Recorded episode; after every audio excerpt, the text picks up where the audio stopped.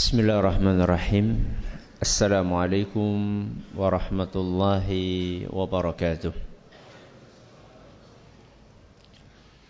الحمد لله رب العالمين وبه نستعين على أمور الدنيا والدين وصلى الله على نبينا وسيدنا محمد وعلى آله وصحبه أجمعين أما بعد Kita panjatkan puja dan syukur kehadirat Allah Subhanahu wa taala.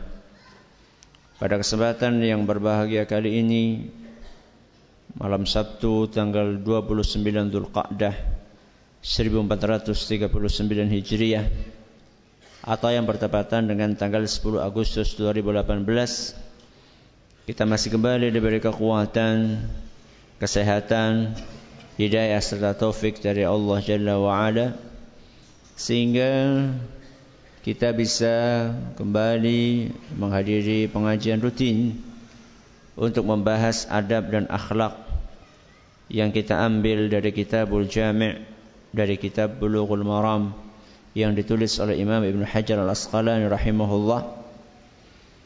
Kita berharap semoga Allah Subhanahu wa taala berkenan untuk melimpahkan kepada kita semuanya ilmu yang bermanfaat sehingga bisa kita amalkan sebagai bekal untuk menghadap kepada Allah Jalla wa. Amin.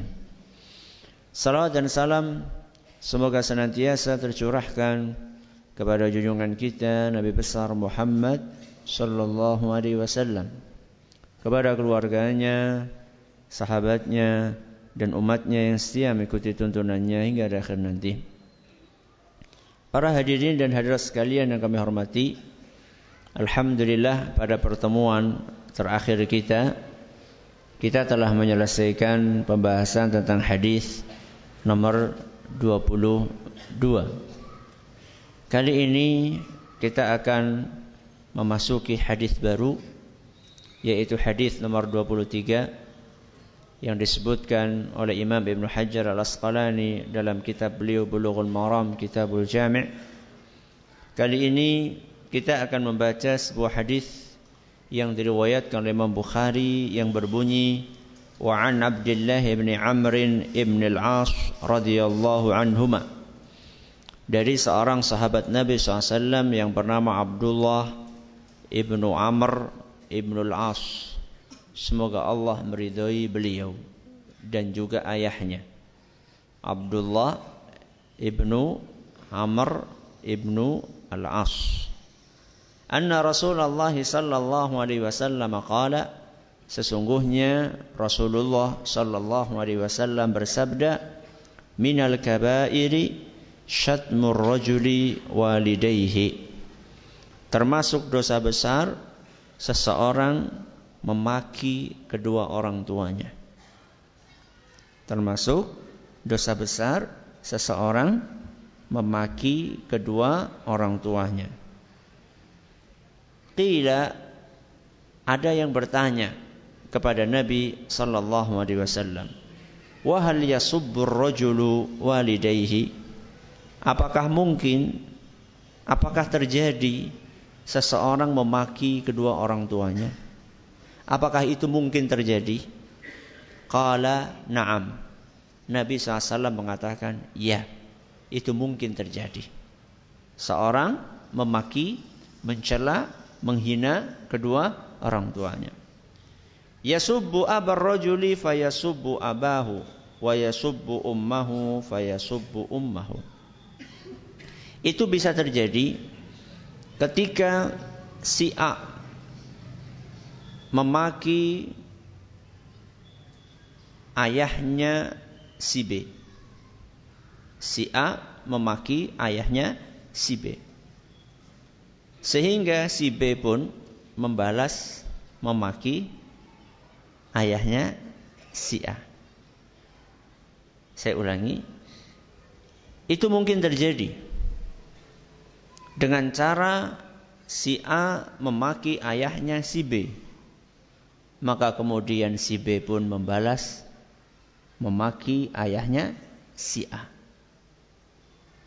Wa yasubbu ummahu fayasubbu ummahu. Atau si A memaki ibunya si B. Kemudian si B membalas memaki ibunya si A. Muttafaqun alaih hadis riwayat Bukhari dan Muslim. Ternyata yang dimaksud oleh Nabi SAW di sini bukan anak memaki langsung orang tuanya, tapi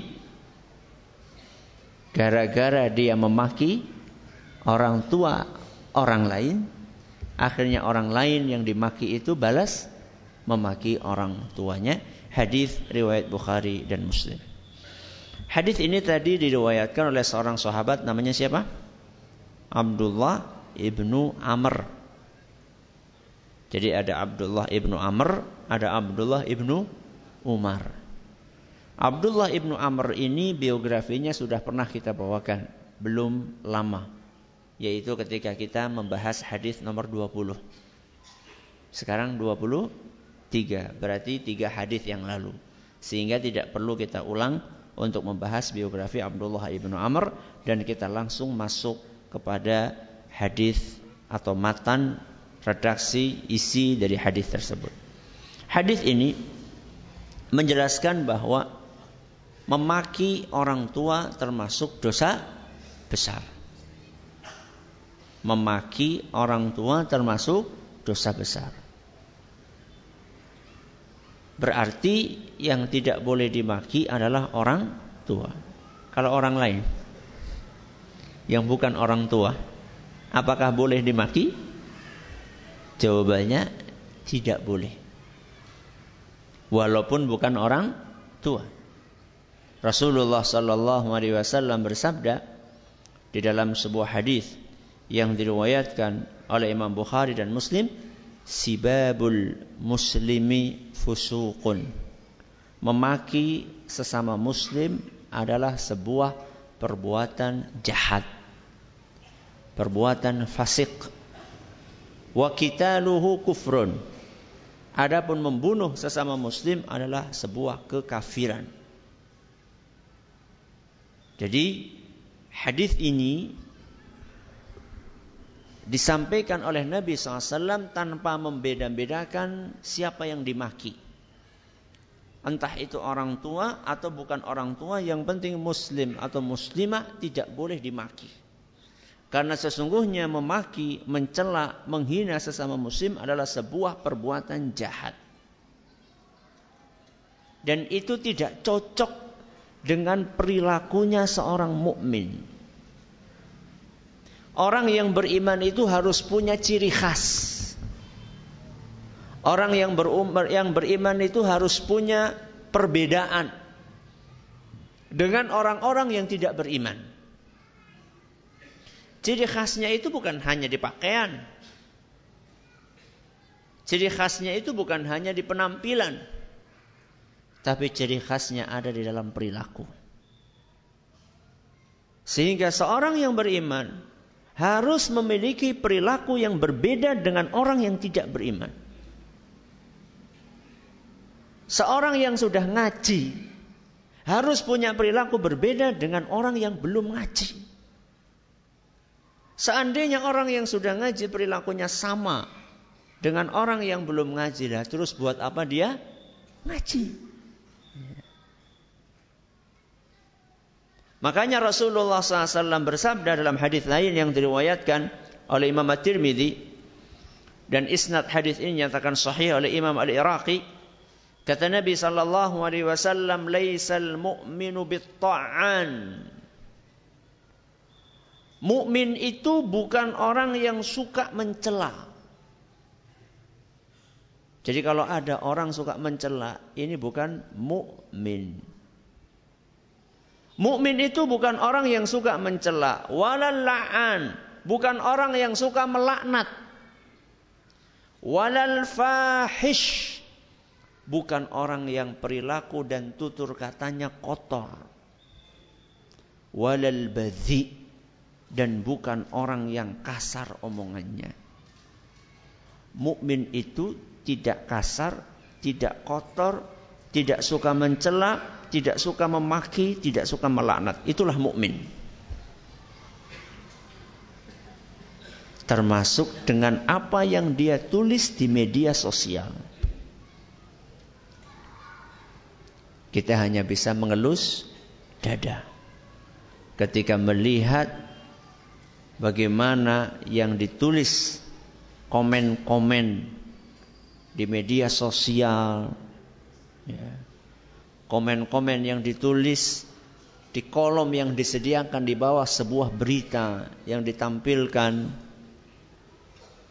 di media elektronik, ya. kita akan melihat bagaimana kualitas yang sangat jauh dari karakter seorang mukmin. Termasuk dalam keseharian kita. Kalau sama orang lain saja kita nggak boleh bertutur kata kasar. Apalagi seorang suami kepada kepada istrinya. Apalagi seorang istri kepada suaminya. Apalagi seorang ayah dan ibu kepada anak. Apalagi seorang anak kepada ayahnya. Orang yang beriman itu harus berbeda. Ya. Dalam bertutur kata dia akan pilih kata-kata yang terhalus, kata-kata yang tersopan, kata-kata yang tersantun, itu yang dia keluarkan dari mulutnya. Termasuk ketika akan SMS, termasuk ketika akan WA, termasuk ketika akan komen di media sosial atau di media elektronik, dia akan pikir Bahkan dalam memilih font, huruf, itu saja dia pikirkan. Apalagi memilih kata-katanya. Banyak orang nggak paham kalau nulis SMS huruf besar semua. Itu kesannya kayak orang lagi marah. Dia nggak tahu deh. Mudah-mudahan setelah dikasih tahu jadi tahu. Sudah huruf besar semua ditambahi tanda seru. Gak cukup satu, tiga. Ustadz tanya tanda tiga, seru tiga. Kiwo ngarep kesuh apa ngapa ki? Gawe perkara apa ki? Huruf besar semua ditambahi tanda seru tiga. Itu kalau diterjemahkan dalam percakapan keseharian kira-kira tatakon. Kira-kira seperti itu. Ya. Apa etis? Ya. Seorang yang beriman itu harus berbeda cara komunikasinya, cara tutur katanya, cara berdakwahnya, cara mengajaknya. Apalagi orang yang sudah ngaji, apalagi orang yang sudah lama ngaji. Aisyah radhiyallahu anha, ummul mukminin, ibunda kita bercerita. Dalam sebuah hadis yang diriwayatkan atau dalam sebuah hadis yang sahih. Kata beliau istadzana rajulun ala Rasulillah sallallahu alaihi wasallam. Pada suatu hari ada orang minta izin pengen ketemu dengan Rasulullah sallallahu alaihi wasallam. Biasanya kalau orang pengen bertamu ke rumah Rasul SAW dia akan menyampaikan kepada yang pembantu Nabi SAW yang biasa jaga di luar. Aku pengen ketemu dengan Nabi SAW. Maka kemudian Nabi SAW bertanya, itu siapa yang pengen ketemu? Maka pembantunya mengatakan, oh fulan pengen ketemu. Sebutkan apa? Namanya. Jadi Nabi SAW sudah punya gambaran akan bertemu dengan siapa.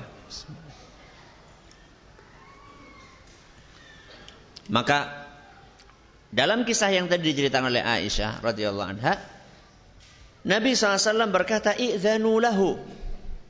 Ya, tidak apa-apa. Silahkan masuk. Kasih tahu dia diizinkan untuk ketemu dengan aku. Bi'sa ahul asyirah atau ibnul asyirah. Orang ini yang akan ketemu ini jahat. Orangnya jahat. Itu komen Nabi SAW. Ini orangnya buruk perangainya. Nabi SAW komen yang komen itu didengar oleh Aisyah radhiyallahu anha dan juga didengar oleh pembantunya. Begitu Nabi SAW dengar nama orang yang akan berkunjung, Nabi SAW sampaikan ini orang tutur katanya kasar, nggak baik. Alana lahul kalam.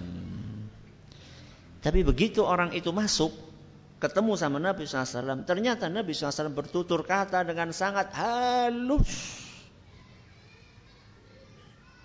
kepada orang tadi. Padahal orang itu adalah orang yang kasar perilakunya. Setelah selesai urusannya, Aisyah radhiyallahu anha penasaran. Penasaran dengan apa? Penasaran dengan apa?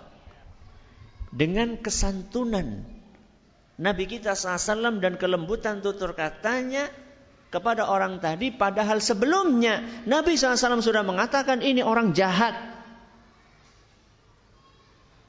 Ini orang kasar. Tahu-tahu Nabi SAW menemui orang tersebut dengan kata-kata yang halus, yang santun. Maka Aisyah bertanya, Ya Rasulullah, Qulta alladhi qulta thumma alanta lahul kalam. Wahai Nabi SAW, bukankah tadi engkau sudah berkomentar di awal? Orang ini jahat, orang ini kasar. Kenapa kemudian ketika engkau menemui dia, engkau bersikap, bertutur kata dengan halus dan lembut?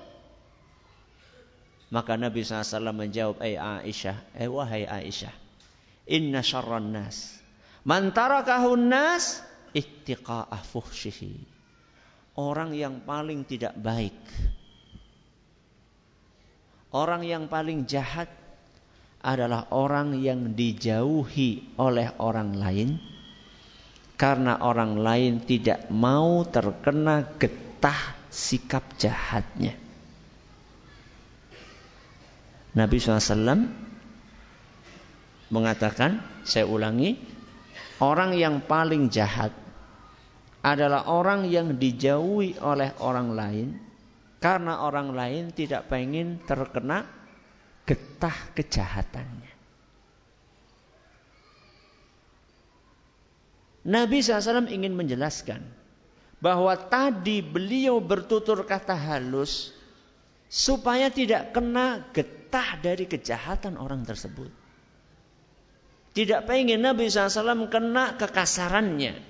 Sekaligus mengajarkan kepada umat ini bahwa membiasakan bertutur kata halus sekalipun dengan orang yang kasar itu adalah sebuah kemuliaan akhlak. Kalau sama orang yang kasar saja kita disuruh disuruh halus. Apalagi sama orang yang halus. Ya. Kalau sama orang yang belum ngaji saja kita disuruh santun, apalagi sama teman yang sama ngaji.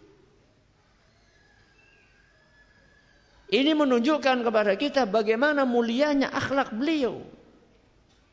Sekaligus menunjukkan betapa buruknya orang yang dijauhi oleh orang lain karena kekasarannya. Kan sering kan kita temukan orang, ngapa sih orang anak lah jen mola orang orang penak ngomong karo kayak nek ngomong nyenebi.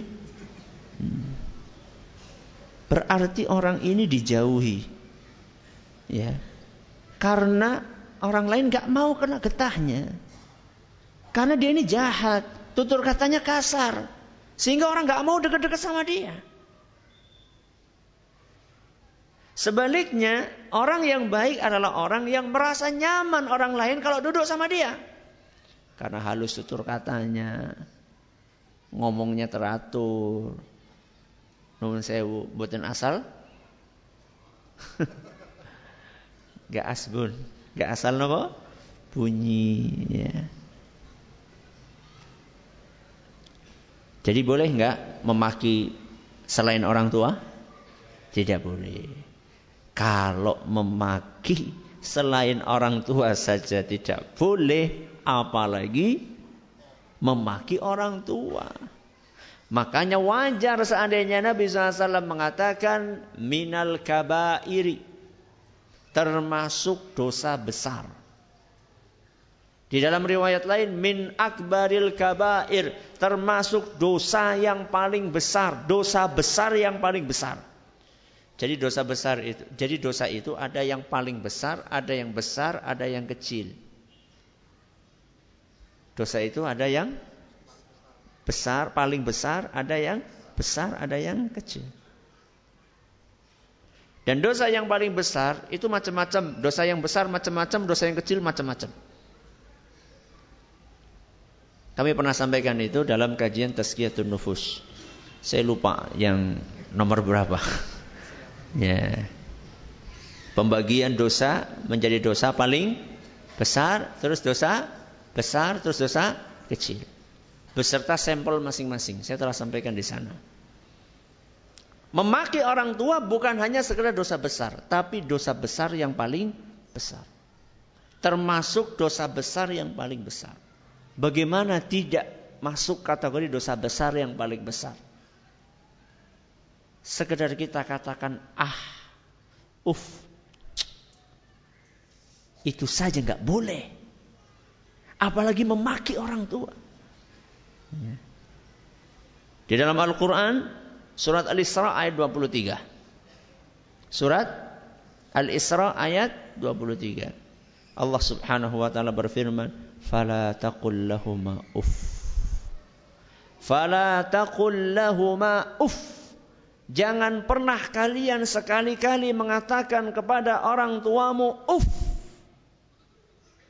Ah.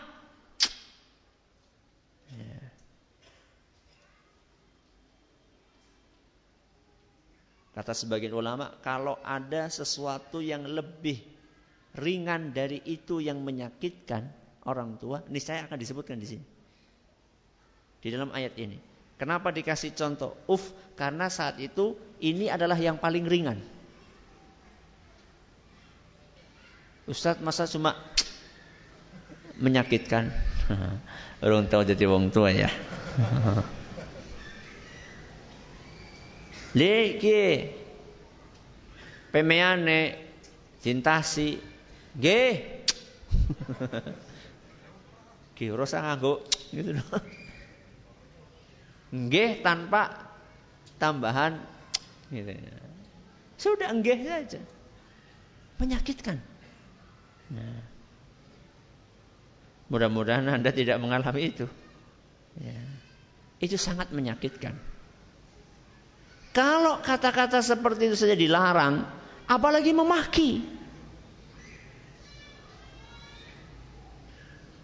Sehingga wajar kemudian ketika Nabi SAW mengategorikan perbuatan memaki orang tua sebagai dosa besar yang paling besar. Ketika mendengarkan sabda Nabi SAW, termasuk dosa besar memaki orang tua, para sahabat bertanya, Wahal yasubur rajul walidayh, wahai Rasul, apakah mungkin ada anak yang memaki orang tuanya? Ini pertanyaan muncul dari orang-orang yang hatinya suci. Ini pertanyaan, pertanyaan apa? Pertanyaan apa?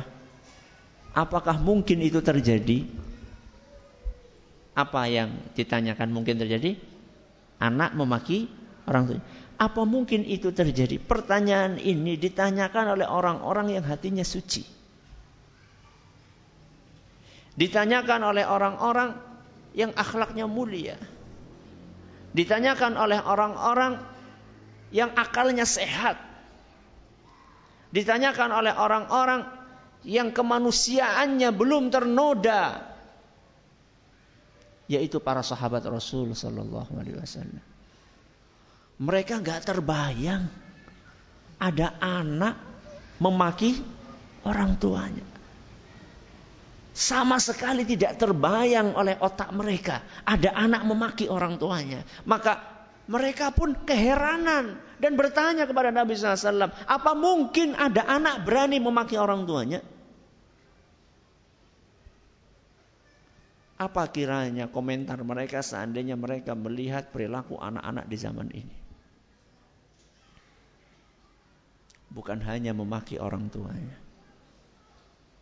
Bahkan memeras orang tuanya. Mengancam orang tuanya. Mengusir orang tuanya. Membuang orang tuanya ke panti jompo. Bahkan ada yang sampai membunuh orang tuanya sendiri.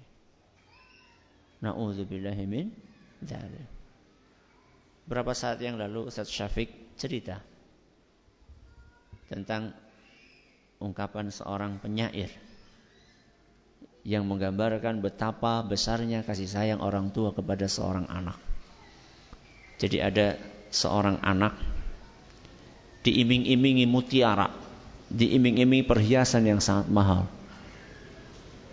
Tapi dengan syarat dia harus berani membawa jantung ibunya. Harus berani membawa apa? Jantung ibunya bersih tanpa kena noda apa-apa. Karena anak ini sudah gelap mata, akhirnya dia ambil pisau, dia tusuk dada ibunya dia ambil jantung itu. Kemudian dia berlari kencang, sudah nggak tahan lagi, ingin mendapatkan apa? Mutiara, perhiasan, emas. Karena saking tergesa-gesanya, akhirnya dia nggak ngeliat jalan, tersandung, kemudian dia jatuh, dan jantung itu lepas. Akhirnya jantung tadi bercampur dengan tanah, debu dan seterusnya. Nggak jadi dia dapat apa? Mutiara.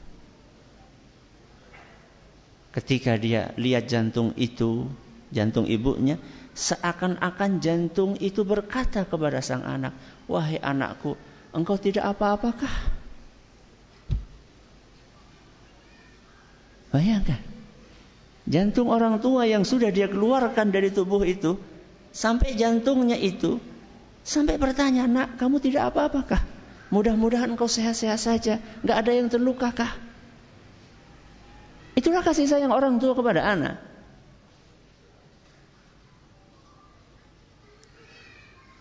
Maka Nabi kita Muhammad sallallahu alaihi wasallam mengatakan bahwa memaki orang tua adalah merupakan dosa besar. Akan tetapi itu tidak terbayang akan terjadi oleh para tidak terbayang terjadi, tidak terbayang di kepala para sahabat hal itu akan terjadi. Maka mereka bertanya kepada Rasulullah SAW, wahal subur rajul walidai, apakah mungkin anak berani memaki kedua orang tuanya? Akhirnya Nabi SAW menjawab dengan jawaban yang bisa dicerna oleh akal sehat para sahabat. Yaitu dengan jawaban yang tadi kita sampaikan. Nabi SAW mengatakan bahwa yang dimaksud memaki orang tua itu tidak seperti yang kalian bayangkan anak memaki langsung orang tuanya. Tapi apa tadi? Anak itu memaki orang tua temannya, orang tua rekannya, orang tua tetangganya, Kemudian yang dimaki itu balas memaki orang tua orang yang pertama. Alias dia sekedar pemicu. Bukan dia sendiri yang memaki. Si A tadi tidak memaki orang tuanya. Yang memaki si orang tua si A adalah siapa tadi? Si B. Tapi si B memaki orang tua si A, pemicunya adalah karena si A memaki orang tuanya si B. Sehingga dia pun terkena getahnya. Dan dia mendapatkan dosa seperti anak yang memaki langsung orang tuanya. Padahal dia tidak memaki langsung dengan lisannya. Kalau itu saja termasuk dosa besar yang paling besar, apalagi kalau ada anak sampai memaki langsung kedua orang tuanya. Mencaci langsung kedua orang tuanya. Menghina langsung kedua orang tuanya.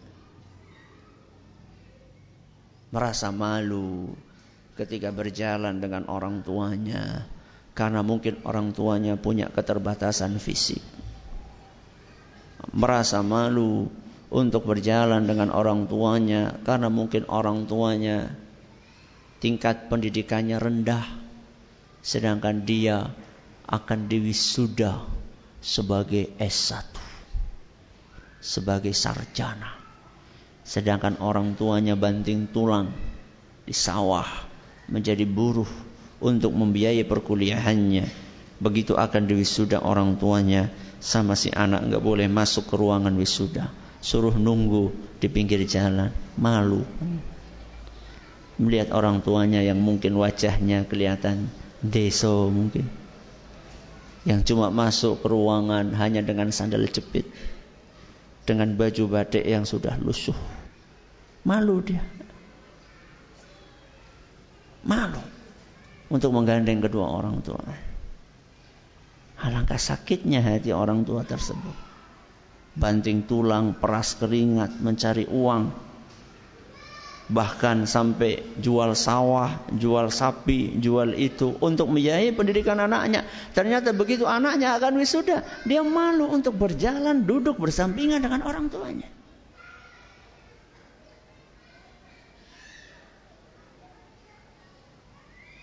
Maka Nabi SAW mengategorikan perbuatan itu sebagai dosa apa? Dosa besar.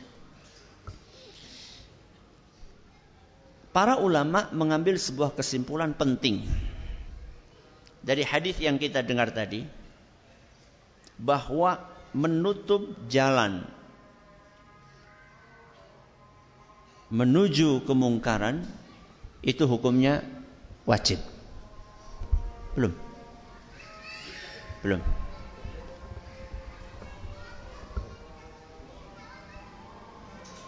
Menutup jalan menuju apa? Kemungkaran itu hukumnya wajib. Dari mana kita ambil kesimpulan itu? Dari larangan Nabi SAW untuk memaki orang tua orang lain. Kenapa? Karena memaki orang tua orang lain bisa memicu orang lain memaki orang tua kita. Maka jalan menuju ke sana ditutup oleh Nabi SAW. Ini yang diistilahkan dalam ilmu usul fikih dengan saddud Menutup celah yang mengantarkan kepada kemungkaran. Yeah. Makanya di dalam Al-Quran kemarin kita sudah bawakan firman Allah wala zina. Jangan dekat-dekat zina. Kenapa? Karena mendekati zina pintu mengantarkan kepada zina. Maka mendekati jangan. Walaupun maksudnya bukan untuk berzina. Contoh misalnya. Masuk ke diskotik Masuk ke mana? Diskotik. Kamu ngapain masuk diskotik? Pengen pipis. Pengen apa? Pipis. Kebelet pipis. Nemu apa? Lewat diskotik mesti anak toilet. Mampir ke situ buat apa? Pipis. Apakah pipis haram? Haram atau tidak? Tidak. Tapi kenapa pipis di diskotik. Orang yang masuk ke diskotik sangat mungkin terkena getahnya maksiat yang ada di diskotik. Minimal dia akan melihat sesuatu yang tidak pantas dilihat. Yaitu daging yang terbuka di mana-mana. Ya. Minimal itu. Maka masuk ke diskotik, walaupun tujuannya sesuatu yang halal, sesuatu yang boleh, yaitu buang air kecil, itu tidak boleh. Karena bisa mengantarkan kepada kemungkaran. Nanti saya akan jelaskan contoh-contoh yang lainnya. Silahkan adzan dulu. Alhamdulillah Rabbil Alamin Wassalatu wassalamu ala nabiyina Muhammadin Wa ala alihi wa sahbihi ajma'in Amma ba'd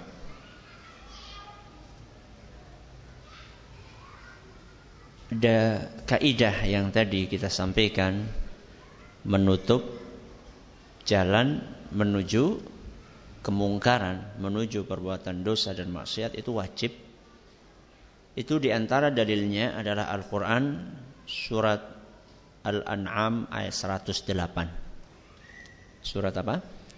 Al-An'am ayat 108. Yaitu firman Allah Subhanahu wa taala, "Wa la tasubbu alladhina yad'una min dunillahi fayasubbullaha adwan bighairi ilm." Janganlah kalian mencaci maki kaum musyrikin janganlah kalian mencaci maki kaum musyrikin. Sebab hal itu akan mengakibatkan mereka mencaci Allah.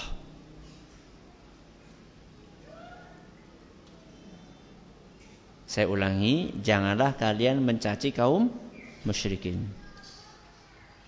Sebab akibatnya mereka akan balik mencaci maki Allah. Padahal sebenarnya menjelaskan keburukan, kejahatan kaum musyrikin itu adalah aslinya sesuatu yang disyariatkan. Tapi ketika itu jalan yang mengantarkan kepada kemungkaran yang sangat besar, kemungkaran itu adalah dicaci makinya siapa? Allah oleh mereka, maka ditutup hal itu mencaci maki kaum musyrikin supaya tidak mengakibatkan kemungkaran yang lebih besar. Aplikasinya dalam kehidupan keseharian. HP. Apa? HP. Boleh nggak pakai HP? Boleh. Pakai HP aslinya bu? Boleh. HP itu kan fasilitas. Fasilitas itu tergantung digunakan untuk apa. Pisau itu kan fasilitas. Tergantung buat apa. Kalau buat nyembelih hewan kurban bisa mendatangkan pahala. Kalau buat ngerampok bisa mengakibatkan dosa. Pisaunya sama. Fasilitas. HP juga demikian. HP itu aslinya hukumnya adalah halal, fasilitas. Tapi ketika kita tahu apabila kita berikan HP itu kepada orang dan kita tahu orang itu bakalan menggunakan untuk maksiat maka kita tidak boleh memberikan HP itu kepada orang tersebut. Saya ulangi. Kalau kita tahu orang ini dikasih HP, bakalan dia gunakan untuk maksiat, maka tidak boleh kita berikan HP kepada dia. Dan kalau tetap kita berikan HP itu kepada dia, lalu dia gunakan untuk maksiat, maka kita ikut mendapatkan dosanya.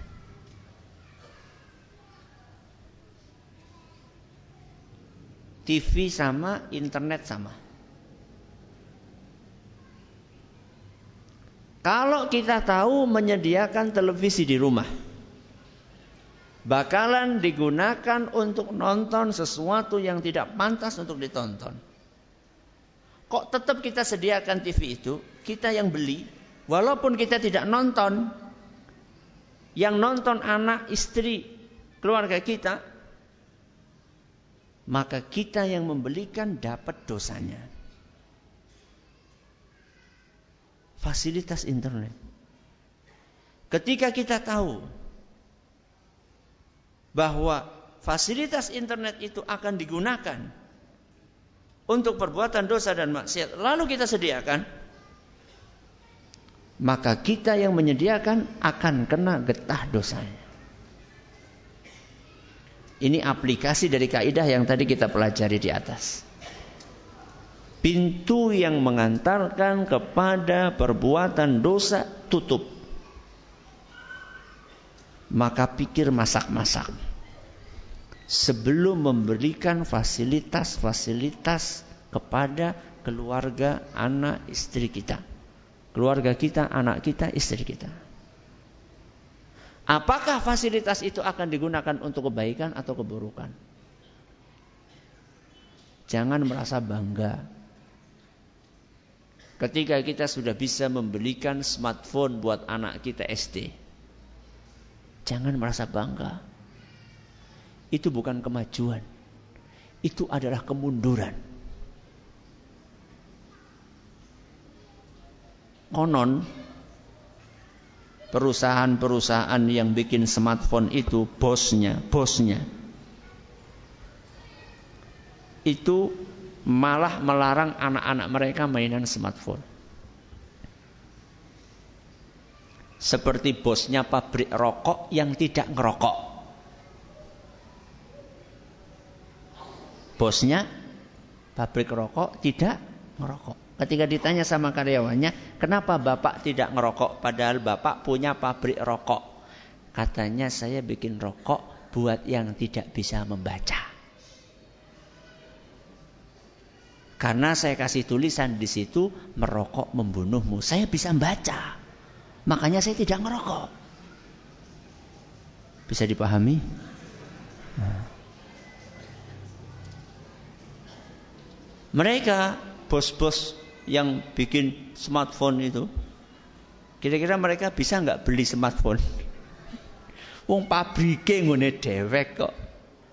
Anak-anaknya itu disuruh mainan apa? Pasir, dolanan belet. Ya. Kok kita bangga kasih anak kecil SD, SMP fasilitas smartphone? Itu bukan kemajuan, itu kemunduran. Mari kita perbaiki. Hmm. Alangkah banyak anak-anak yang rusak gara-gara itu. Bahkan orang tuanya rusak duluan sebelum anak. Ya. Ayo kita perbaiki diri kita. Kita harus berani mengambil sebuah keputusan untuk kebaikan kita. Kita harus punya ketegasan sikap. Tegas itu bukan kasar. Tegas itu bukan kasar. Tegas itu punya prinsip dan prinsip kebaikan itu dipegang erat. Itulah tegas. Ya. Apa gerangan yang akan kita persiapkan nanti saat di hari kiamat kita ditanya oleh Allah Subhanahu wa taala, anak-anakmu setiap hari nonton sinetron di rumah. Anak-anakmu, istri-istrimu setiap hari nonton artis-artis yang buka aurat. Kenapa kamu sediakan fasilitas itu di rumah? Aku nggak nonton kok. itu jawabannya. Tapi anak-anak dan istri kita nonton karena kita yang menyediakan itu di rumah. Maka kita pun akan kena getah dosanya. Maka ambillah keputusan. Sebelum semakin menumpuk dosa-dosa itu di timbangan dosa kita nanti pada hari kiamat. Mudah-mudahan bermanfaat buat kita semuanya. Terima kasih atas perhatian. Oh iya, jangan lupa hari Ahad besok jadwalnya kajian rutin membahas sirah Nabi kita Muhammad sallallahu alaihi wasallam di Masjid Agung Baitus Salam Purwokerto. Masjid Agung Baitus Salam Purwokerto jam 9.30 insya Allah sampai selesai. Ini yang dapat kami sampaikan. Terima kasih atas perhatiannya. Menurut segala kurangnya kita tutup dengan membaca Subhanakallahumma wa bihamdika asyhadu an la ilaha illa anta astaghfiruka wa. Assalamualaikum warahmatullahi wabarakatuh.